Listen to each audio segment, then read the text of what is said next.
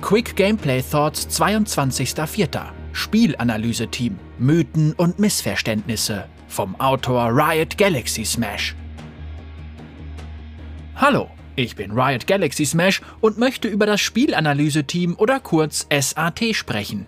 League ist, gelinde gesagt, ziemlich komplex und da ständig neue Ideen aufkommen, ist es nicht immer ganz einfach, alle Auswirkungen einer Änderung auf das Spiel vorherzusagen. Und genau an dieser Stelle kommt das SAT ins Spiel. Unsere Aufgabe besteht darin, den Designern dabei zu helfen, zu verstehen, wie ihre neuen Inhalte zum Rest von League passen, damit sie bei der Veröffentlichung so viele unserer Ziele wie möglich erreichen. Wir sind sozusagen die Yumis auf den Schultern der anderen Rioter, die umherschwirren und ihnen dabei helfen, ihre Designziele zu erreichen. Doch wie funktioniert das Ganze? Eine ausgezeichnete Frage. Für ihre Beantwortung werde ich mit einigen der am weitesten verbreiteten Mythen über das SAT aufräumen. Mythos Nummer 1. Die Aufgabe des SAT besteht darin, das Spiel auf den Live-Servern zu testen. Es stimmt zwar, dass das SAT viel daran setzt, bestehende Inhalte zu validieren, dennoch erledigen wir einen Großteil unserer Arbeit während des Designprozesses vor der Veröffentlichung. Als Beispiel hierfür möchte ich Krone der gefallenen Königin anführen.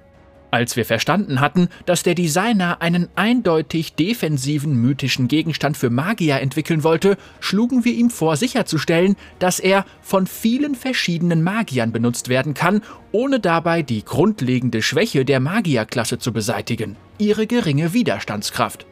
Diese Vorschläge halfen dem Designer dabei, bereits früh einen Prototyp mit spezifischeren Zielen entwickeln zu können.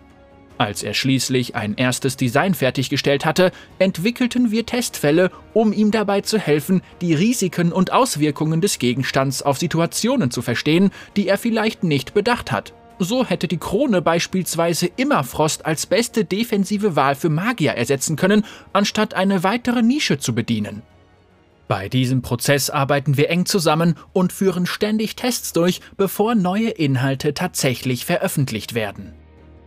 Mythos Nummer 2. Das SAT führt nur Spieltests durch. Obwohl Spieltests einen großen und wichtigen Teil unserer Arbeit ausmachen, benutzen wir auch viele andere Werkzeuge, um die Inhalte des Spiels zu analysieren. Das ist vor allem deshalb wichtig, weil die Spieltests ihre Grenzen haben. Wir können pro Tag nur eine begrenzte Anzahl an Spieltests durchführen und einige Testfälle stehen miteinander in Konflikt, weshalb sie sich nicht in einem Spiel validieren lassen. Wenn wir beispielsweise zwei neue Jungler testen müssen, sie jedoch nicht gegeneinander kämpfen lassen wollen. Daher greifen wir auch häufig auf eine Methode zurück, die sich im Laufe der Zeit bewährt hat. Berechnungen. Wenn ein Designer beispielsweise an einem neuen Champion arbeitet, stellen wir Berechnungen für seine Gegenstücke auf den Live-Servern an, damit wir seine Stärke an sie anpassen können. So sahen wir uns während der Entwicklung von Kiana den gesamten Schaden an, den Assassinen verursachen, um eine ungefähre Schätzung zu erhalten. Dabei haben wir jedoch auch berücksichtigt, dass Champions wie Zed über Kombos mit Schadensspitzen gegen einzelne Ziele verfügen, während Kiana hauptsächlich Flächenschaden verursacht. Wir greifen auf Tabellen, jede Menge Tabellen zurück, um alle Daten zu vergleichen und zu kontextualisieren und kombinieren sie anschließend mit dem Feedback aus Spieltests und Gedankenspielen, um holistische Analysen bereitstellen zu können. Mythos Nummer 3. Man muss mindestens die Meisterklasse erreicht haben, um dem SAT beitreten zu können. Du hast vielleicht auch schon gehört, dass viele Mitglieder des SAT hohe Ränge in League aufweisen und das stimmt auch, es ist jedoch keine Jobanforderung. Wir haben so viele Spieler, die die Meisterklasse oder höher erreicht haben, weil sich die Fähigkeiten, die wir für unsere Arbeit brauchen, in der Regel durch häufiges Spielen von League weiterentwickeln. Ein tiefes Verständnis für vergangene und aktuelle Metaspiele, die Fähigkeit, mehrere Rollen gut spielen zu können und ein Talent dafür, viele Spielinformationen auf einmal zusammenzufassen.